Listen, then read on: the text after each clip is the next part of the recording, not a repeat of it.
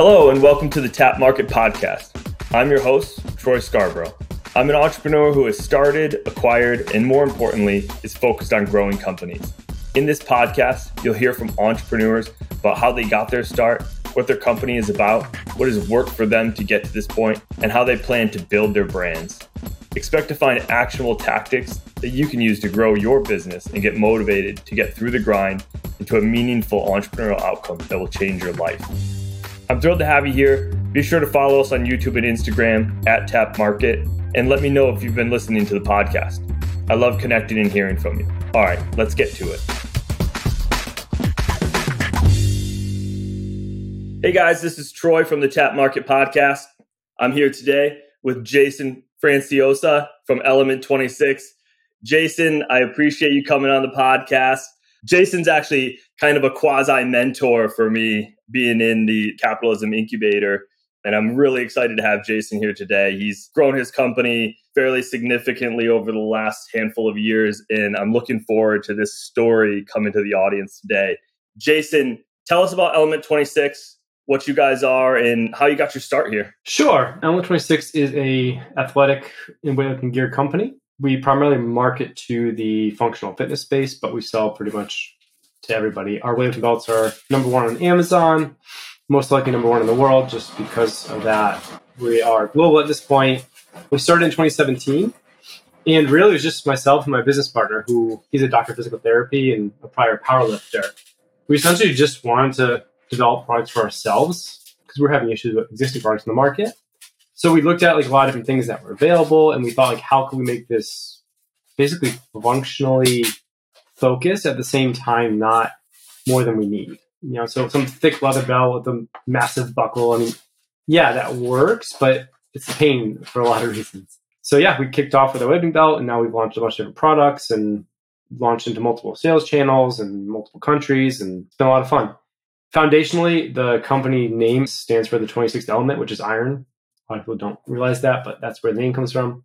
And yeah, that's it. Why this category? What what was it about this category that got you guys excited? Were you historically a CrossFitter, weightlifter? How did you pick this? Yeah, so I've always been into fitness. I did a lot of mixed martial arts growing up, and then I was in the military where fitness is everything. Like, if you're not into fitness, then you don't get promoted, and basically kick you out of the military. And then my business partner, like fitness is his life. Like he was a basically professional powerlifter, doctor of physical therapy. I mean, eight years of schooling within kinesiology and physical therapy. I'm probably one of the smartest guys I know when it comes to actual functional training of body mechanics and movement and well beyond your average personal trainer or your average coach who might have like a certification but not eight years of training. So it made sense in the name itself signifies more that scientific approach to training and gear development. And with his background, it was just a perfect match. Yeah, so this is a classic case of, of really serving yourself. You guys were working out and he was in the industry and you you see the need to improve the products. You know, I've historically used a Rogue belt myself. I know that one of the big differences in, in your Element 26 belt, which is what I technically use now, has a different mechanism that you guys invented that makes that Velcro based belt safer, which is ideal when you're actually taking weightlifting seriously, those are the types of things that that make the big difference to you. How did you guys get started with your audience? How did you start to attract that audience? How did you get feedback that the weight belt would be the first thing that you'd start with back in 2017 when you got your start, right? Yep. Yeah. So some great questions. It, just to be clear, we didn't invent our self locking system. It was actually on a patent from the 80s from Schiek, but nobody had applied it the way that we had applied it you know, Schiek makes a great belt, but it's very specific to like bodybuilding. It has some weird shapes and stuff. It's not really good for general fitness or you know, even CrossFit or something like that. But it's great for bodybuilding. So we basically took a bunch of the things that we liked from different belts and designed what we thought was amazing.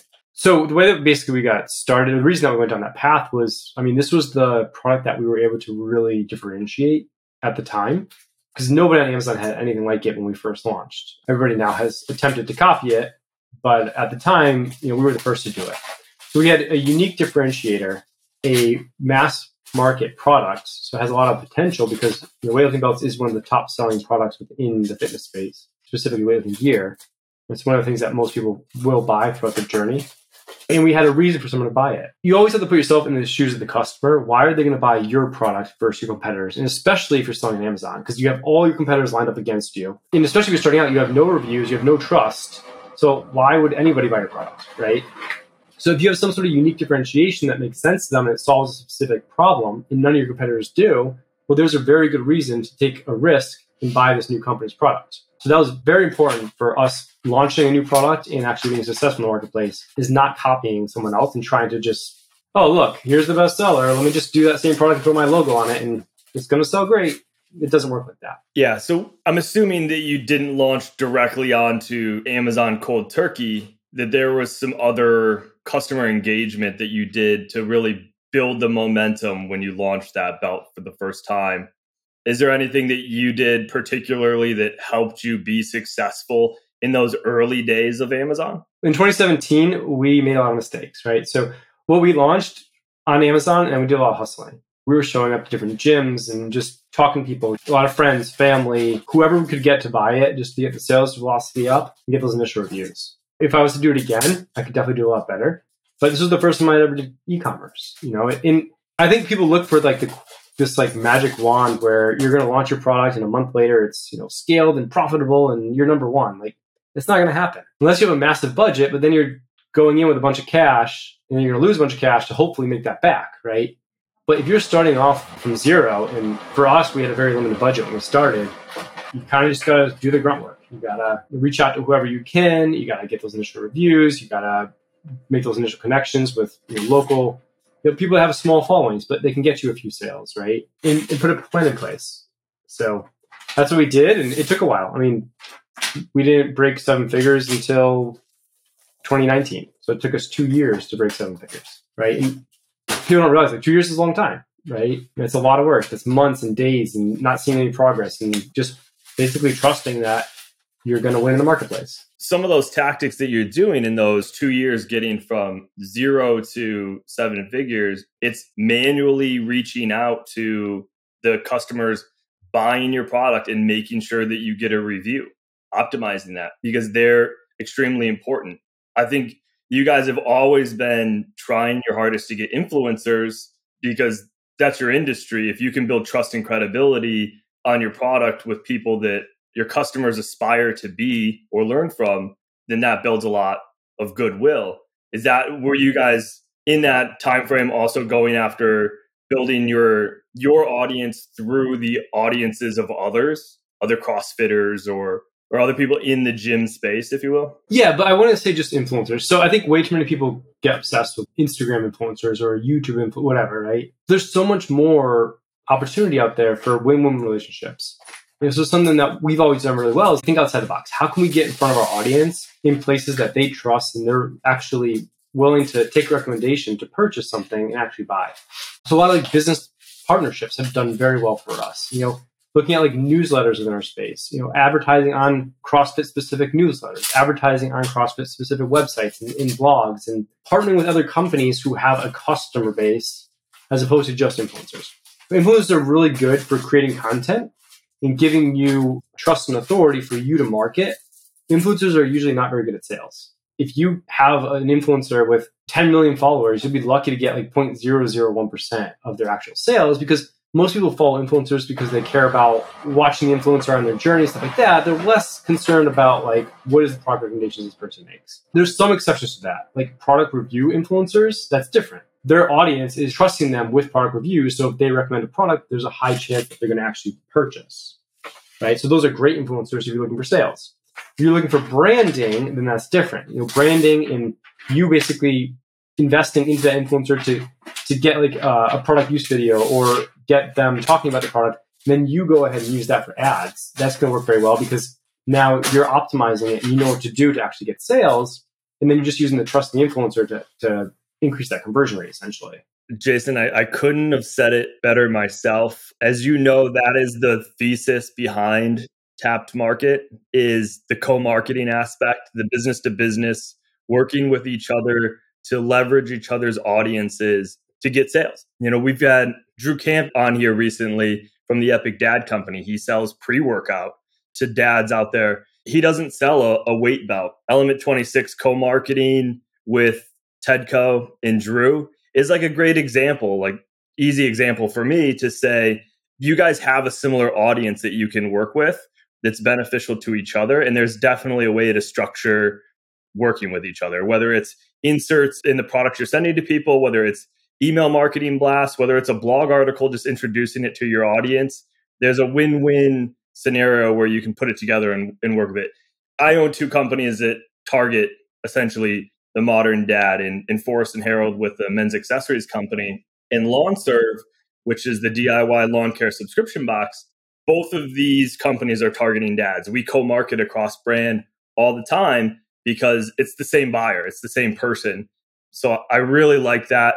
I think that we can find more ways for people to connect at that level and make big influence. And it's cheaper than than going to Google or Facebook or some other what seems easy PPC method, but it's cold traffic. This is this is warm traffic that if you structure it the right way, might not cost you anything. It might just cost you re- reciprocation to get you, the flywheel started. Absolutely. So, like one of the biggest analogies that I always use in the incubator when I'm coaching other businesses is the low hanging fruit tree, right? And I talk about that all the time. Essentially, what that is is a way to visualize what is your greatest ROI of your time, money, stress, and effort. And what that allows you to do is say, okay, well, I mean, I could do Facebook ads, but I know that's going to be very expensive, take a lot of time. So that's probably higher up on that tree versus like some sort of business partnership with a complementary business or the complementary advertising company that's already in my space and has a very qualified buyer list that's going to be a much higher use of my money, time, effort, and stress than trying to crank Facebook ads right off the bat. So absolutely. In those early days, was there a particular I know that you launched on Amazon, but was there a particular focus just to Amazon versus having Amazon and a Shopify store and sell on Walmart marketplace, which didn't really exist then, but like you get the idea. How did you go about that deployment of focus from a marketplace perspective? Uh, so the other part that I teach in incubator is double down on what works until it stops working. And for us, Amazon is still that thing. You know, it's been five years and we're still growing at over 100% year over year just for Amazon, right? So it'd be silly for us to try and create something new or divert resources. Now that we have a much larger budget and bigger team, we have the resources where we can still hit the gas pedal on Amazon and explore new markets when you're first starting out, I think one of the biggest mistakes people make is trying to do everything all at once. Now, with that said, having a basic website set up is important, not for sales, but for customer trust and engagement, right? So, say you have a warranty on your product, they need somewhere to go fill that out. You don't want them going to just a random Google form. You want them to at least see something official from the company. They're going to have issues, right? They're going to Google your company, and try and find and contact you a lot of times you know, especially if it's something that you know Amazon's generic customer service can't handle because they truly like the product, but maybe have some questions about it. Washing instructions or instructions on how to use the product, stuff like that. That's what the website's important for. But if your goal is to launch and scale on Amazon, it'd be silly to try and do your website or retail or something else at the same time. But if your goal is to say scale your website and not be on Amazon, then don't do Amazon while you're trying to scale that, right? So as long as you're seeing results, double down on what's working, and just be very cautious trying to chase too many shiny objects because that has killed more businesses than pretty much anything else I've ever seen. At the same time, you're doing a lot of those other efforts like building your list. You're trying to capture a percentage of your Amazon audience into a list that you own, that you can communicate with, that you can put new product launches in front of and I'm assuming that you actually drive a lot of that traffic back to purchasing on Amazon because of the the multiplier effect that you can get on Amazon by launching a product and getting the organic conversions and the attribution conversions that they have on Amazon now too. One thing a lot of people don't understand about Amazon sales is you can profitably acquire customer data. It's a big aha moment for people when they actually when that clicks but say you're doing a thousand sales a day, you only capture 20 of those email addresses. You acquire 20 email addresses from highly qualified customers at a massive profit, as opposed to paying Facebook, you know, three dollars per email address, and they didn't even purchase, right? Just for getting leads. Uh, so it's a profitable lead acquisition strategy, which is just you know, unheard of. And what are you doing to capture those email addresses? Let's say it's 20%, what tactic are you actually performing to get them? So, I mean, the number one is great customer service. It doesn't matter what you sell, someone's going to want to reach out, whether it's just them saying, Hey, I absolutely love this, or whether it's them saying, Hey, I have an issue, whether that be sizing or returns or whatever, right? So, really good customer service is number one. And then inserts. You know, within your insert, it really should be about the customer success. So, in my opinion, the most important thing within your insert is have some sort of instructions or place for them to go to learn more about how to be successful with the product. Because the better the success they have with your product, the more likely they're going to be a raving fan, and the more likely that they're going to purchase your future products and want everything that you, you have. Whether that be being on your email list, joining your Facebook group, following you on Instagram. If they achieve the results that they're set out or exceed those results because of the product that you have and then the follow up that you have through with it, that's going to make a raving fan as opposed to just like, hey, get another free product. Then they're just coming back because they want something for free. They're not excited about you or the brand.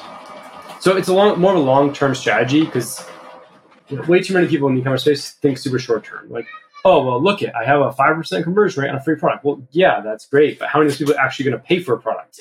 yeah. So you're putting postcard size inserts because I've seen them inside the package. You know, there's QR codes on those inserts that can drive back to a landing page. You can capture email addresses there.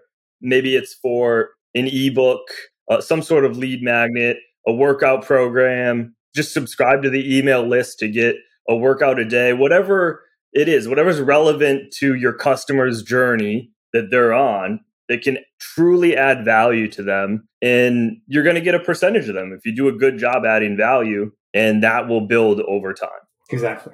Was there a particular strategy that you could pass along on Amazon that you used to get to that first million dollars that you thought was kind of a hack that maybe you know because you how far along you are, but others could learn? Mm-hmm. Something that jumps to mind for me is sending off Amazon traffic to Amazon for organic conversions with the attribution link right now that's big. Was there something else that you were doing that others could benefit from, whether it's around product launching or, or whatever it may be? Not focusing on shiny objects.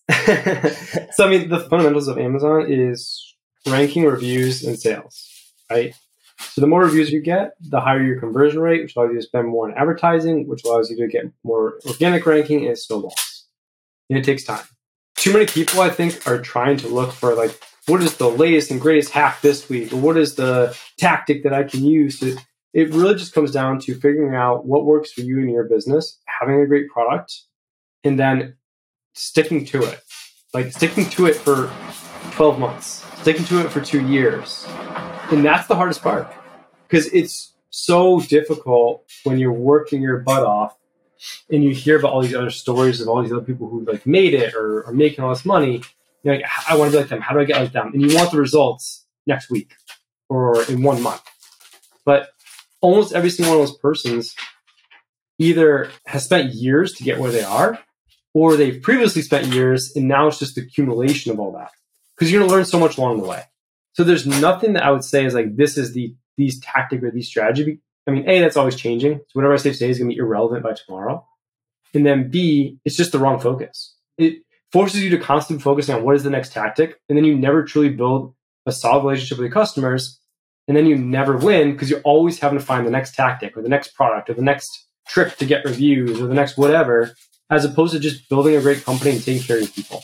Yeah. Where do you primarily serve your audience? Is it through social media? Is it through your email list? Is it through a blog? How are you sort of on a day to day, the audience that you've accumulated? How are you best serving them today? All those places. So we have a pretty in-depth email list because that's constant communication with our, our fans. We have a Facebook group that's basically running itself at this point. We have an Instagram. We have influencers who are basically representing our, our brands throughout not only their Instagrams and social accounts themselves, but when they're on the stage, when they're in competitions, when they're at their local boxes, and then showing up. Like we just got back from Wodapalooza. There's like 60,000 people there. All of them saw our gear being used in the event. So it's like showing up. Just show up to places, be where your people want to be, and have your name on the things that they're passionate about. Explain that. So you were at uh, in Miami at an event, at a weightlifting, crossfitting event, which is part of your target audience. It's an opportunity for you to get exposure, to get content, to meet influencers. But maybe you can talk a little bit about year one at one of these events. Maybe it wasn't Wodapalooza, but maybe it was a different one. Year one at these events compared to what is it now? Year five at these events? The difference between where you were and where you are today. I mean, uh, again, it comes down to that snowball effect. So everything just scales as you grow. Our first year at the event, nobody knew who we were. People would come over just curious, like, "Hey, who are you guys?" Right? And then we have to explain everything everything.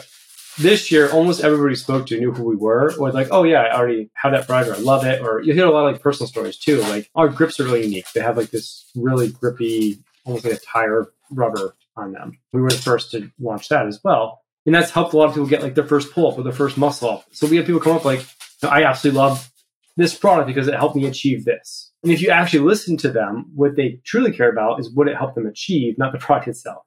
And that's how you create great products when you're truly trying to help people achieve their goals, not what you want, which is sales. Right. And you're getting that holy grail of customer feedback. So I'm assuming you've made product innovations based on the feedback at these particular events from your core group of users. Yeah. I mean, those are your raving fans and they'll tell you what they don't like too. You know, some people come up and be like, you know, we launched a new version of our grips and we stopped selling the old one and we got a lot of flack for that one. So we relaunched our old ones because I had loved them. Yeah. And for you, I know it can be easy. We were talking about this before jumping on today. It can be easy to say, oh, there's a lot of exercise focused events, but there's events in literally every industry do not make the excuse that there's not an event in your industry. And if there is not an event in your industry, that is an ultimate opportunity to create one and start to build your own snowball. And then you own the audience there.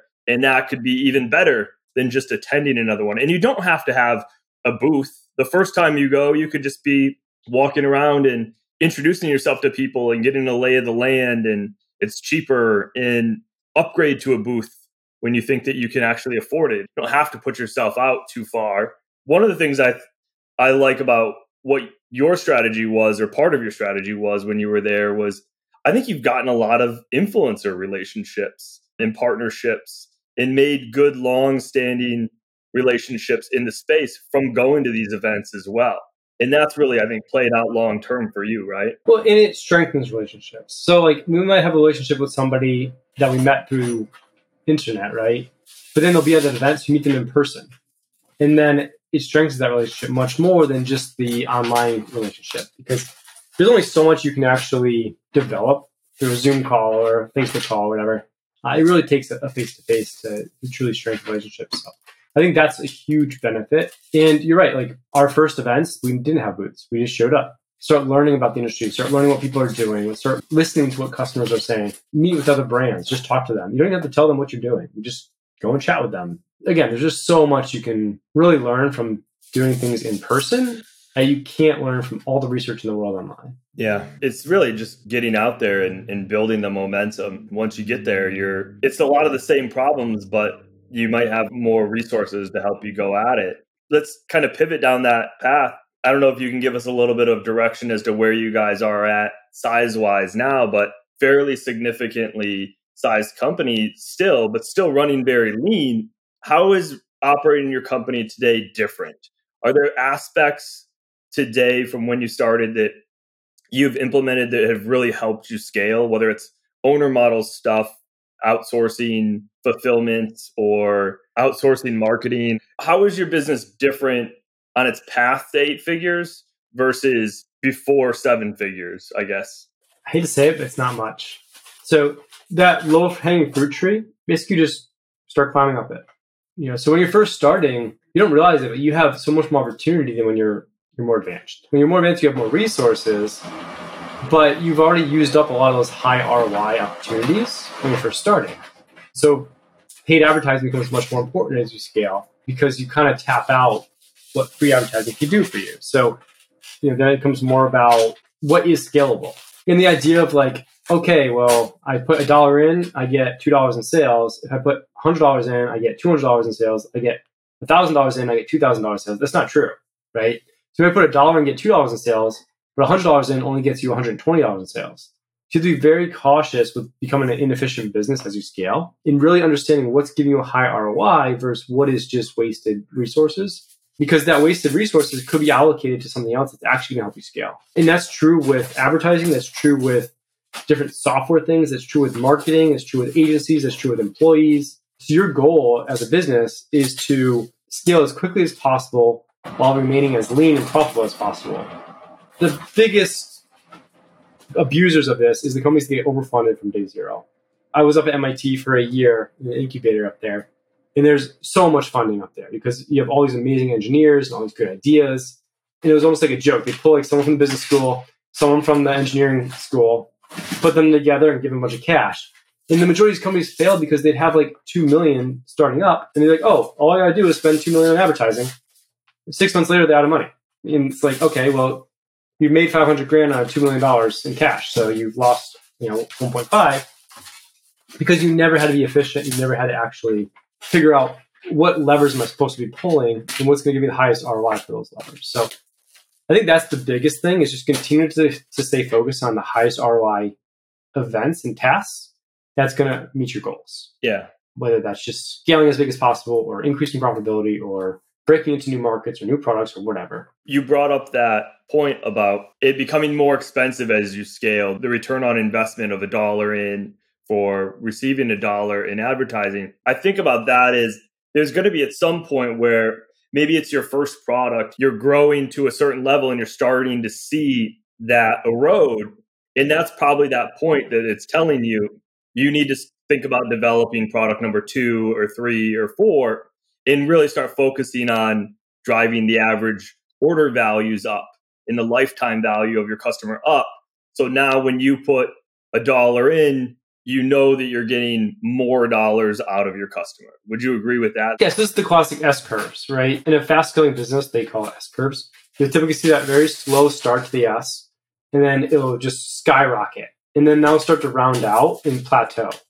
That plateauing is the sign that you need to start doing something new.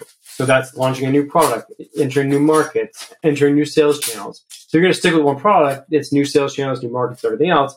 If you're going to launch new products, that's your time, right? because you don't want to do it when you're on that steep up curve because then you're taking resources away during that period, that crazy growth period, right? And that could be three years of crazy growth on a single product. I think too many people get obsessed with like, I need to launch the next product right now. You have 10 products ready to go. Well, do you? I mean, how many huge companies have limited product lines? I mean, Apple only has a handful of products if you actually break it down. And for a long time, their main income was like the iPhone, and there was like two versions of it they had like two products for how many years, and that was like eighty percent of their income. And like they're a multi-billion dollar company, so it really depends. And the biggest thing that I can tell people is like there's no black and white or general rule of all business that is going to apply to everybody other than the fundamentals, which is you got to be profitable, you got to serve your customer. And what that means is you're providing more perceived value to the customer than you're receiving in return. Right? That's the foundation of any business because someone's willing to give you X amount of dollars for your product. And in their mind, what they're getting is worth more than the cash they're giving you. That's like pure fundamental business. Outside of that, there's really no rules. And your job as a business owner is to be creative and do something unique in the marketplace. Otherwise, why do you exist? If you're just a copycat brand that's just going to knock everyone else off, why are you there? Like, why would a customer buy from you when the other brand's already there doing it? So if you need to be unique, you need to be differentiated, and then just double down on those low hanging fruits and then follow the S curve. The crazy hacks and stuff, they might work for a short period of time. They might help you in the short term, and then you're just hoping to get out before it stops working. But if you build a solid business and you look long term, A, your valuation is going to much higher, and then B, you have something that you're actually excited about to, continue to do it to continue to scale. So do what you love. Exactly. And people will notice too. I, mean, I think you've hit that phase in your business where there's people essentially trying to knock you off, right? Like your your particular product. How do you defend against that? I think you're dealing with that, or, or you have competitors doing wild things like lowering their pricing to stuff that's unprofitable, and you got to stay steady in in your business and your decisions. Have you been seeing some of that lately? Yeah, I mean, so that's the nature of competition. So if you have something truly unique, you can of course apply for a patent, and that provides you some protections, but still, patents are only good as far as you're willing to enforce them, which for a lot of companies is really not that far. And then you're going to get copied, right? But your goal is to focus on your customer and serve your customer. Your goal is not to focus on your competitors.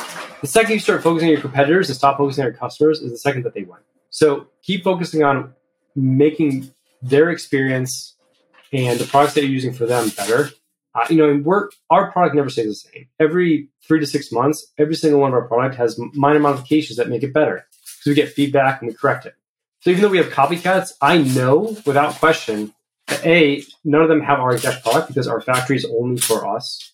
Our factory doesn't manufacture any other belts for any other company. And then B, we're constantly changing it. So when they copy it, by the time they actually go to market, our product's already improved beyond that one. So my customers know that when they purchase from us, they're not only getting the product that we're buying, they're getting the best version of it. And, and that's fine. We've been copied so many times over the years and we're still number one. Yeah, because you're because you're serving the customer. And some of those innovations are not big. It's not like you're taking this weight belt and you're completely redeveloping it.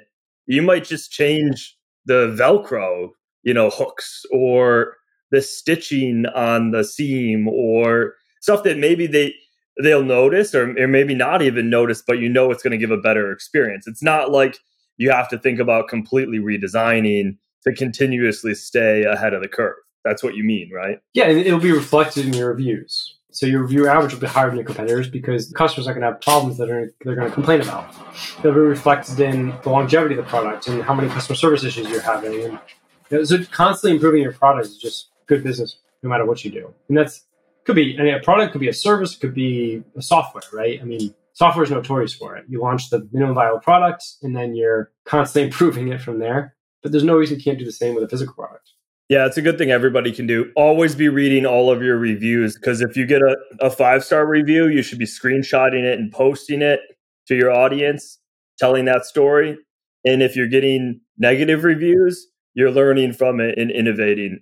So what's next for Element 26? How can this community support you guys? How can we follow you? Where should we go? Um, is there any anything actively going on within the business that, that we can do? What's next? Yeah, I mean, so check us out, element26.co, no M.